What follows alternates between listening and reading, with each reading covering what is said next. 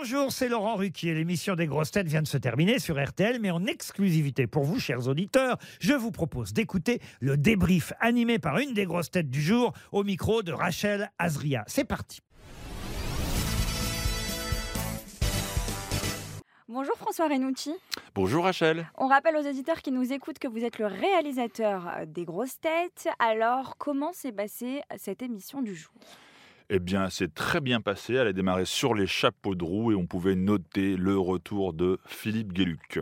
Quelle grosse tête a été la plus agitée euh, selon vous, même si j'ai déjà ma petite réponse? Euh, bah, c'est Stéphane Plaza, mais de toute façon, je crois que même quand il n'est pas là, c'est la grosse tête la plus agitée, lui. hein.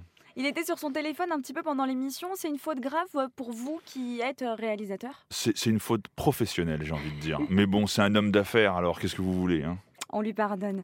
On enregistre combien de, temps d'émission pour obtenir 2h30 à l'antenne? Eh bien, tout va dépendre du, rythme et du ton et euh, de l'émission. Et si, comme on dit, euh, la mayonnaise prend, ça peut être des émissions où, euh, qui vont prendre tout de suite, où on pourra quasiment être en direct, et d'autres où ça va être plus long, le public peut être un peu plus mou, les chroniqueurs un peu plus indisciplinés. Donc vraiment, j'ai envie de dire, il n'y a aucune émission qui se ressemble.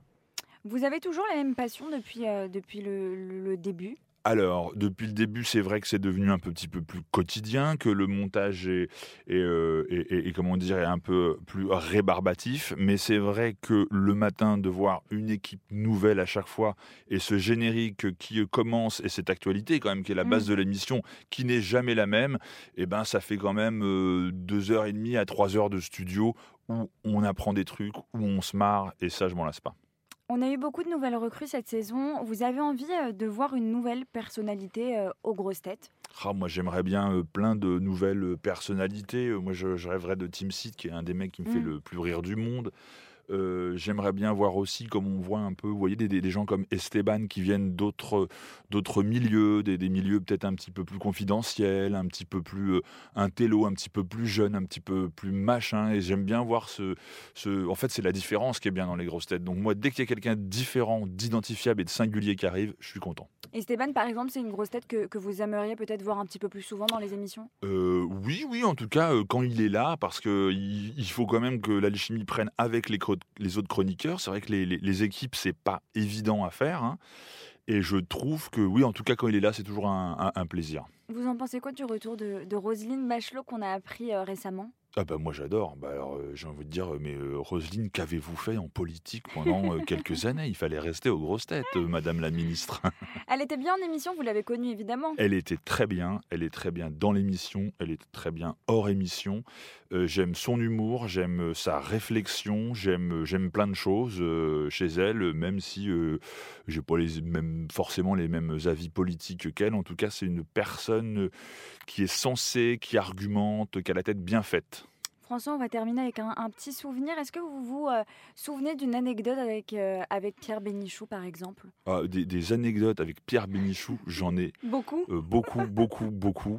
Je vous laisse choisir. C'était, quelqu'un qui pouvait. mais si celle qui était très marrante, c'est que au début, dans une autre radio, j'appelais les grosses têtes pour savoir où ils en étaient, etc. Je faisais plus le travail d'assistant, et donc je l'appelais tous les matins parce que tous les matins. Il était en retard en lui disant Alors Pierre, t'es où? Il me disait Mais tu vas pas m'appeler tous les matins quand même Mais tu me fais chier, je suis en train de me garer et tout ça, machin, tatati tatata. Et un jour, je l'appelle pas, il ne vient pas, il se réveille pas, il m'appelle et il me dit Mais t'aurais pas pu m'appeler con quand même Donc voilà. C'était quelqu'un qui vous disait du con ou euh, fiston, euh, ça dépendait des jours et de l'heure, et euh, mais je l'adorais en fait. On aura la chance de vous retrouver à la rentrée, François? Ah bah, fidèle au poste. Alors à la rentrée, merci. Merci beaucoup, Rachel. Merci d'avoir écouté le débrief des grosses têtes. Soyez au rendez-vous demain pour une nouvelle émission à 15h30 sur RTL ou encore en replay sur l'application et bien sûr toutes nos plateformes partenaires.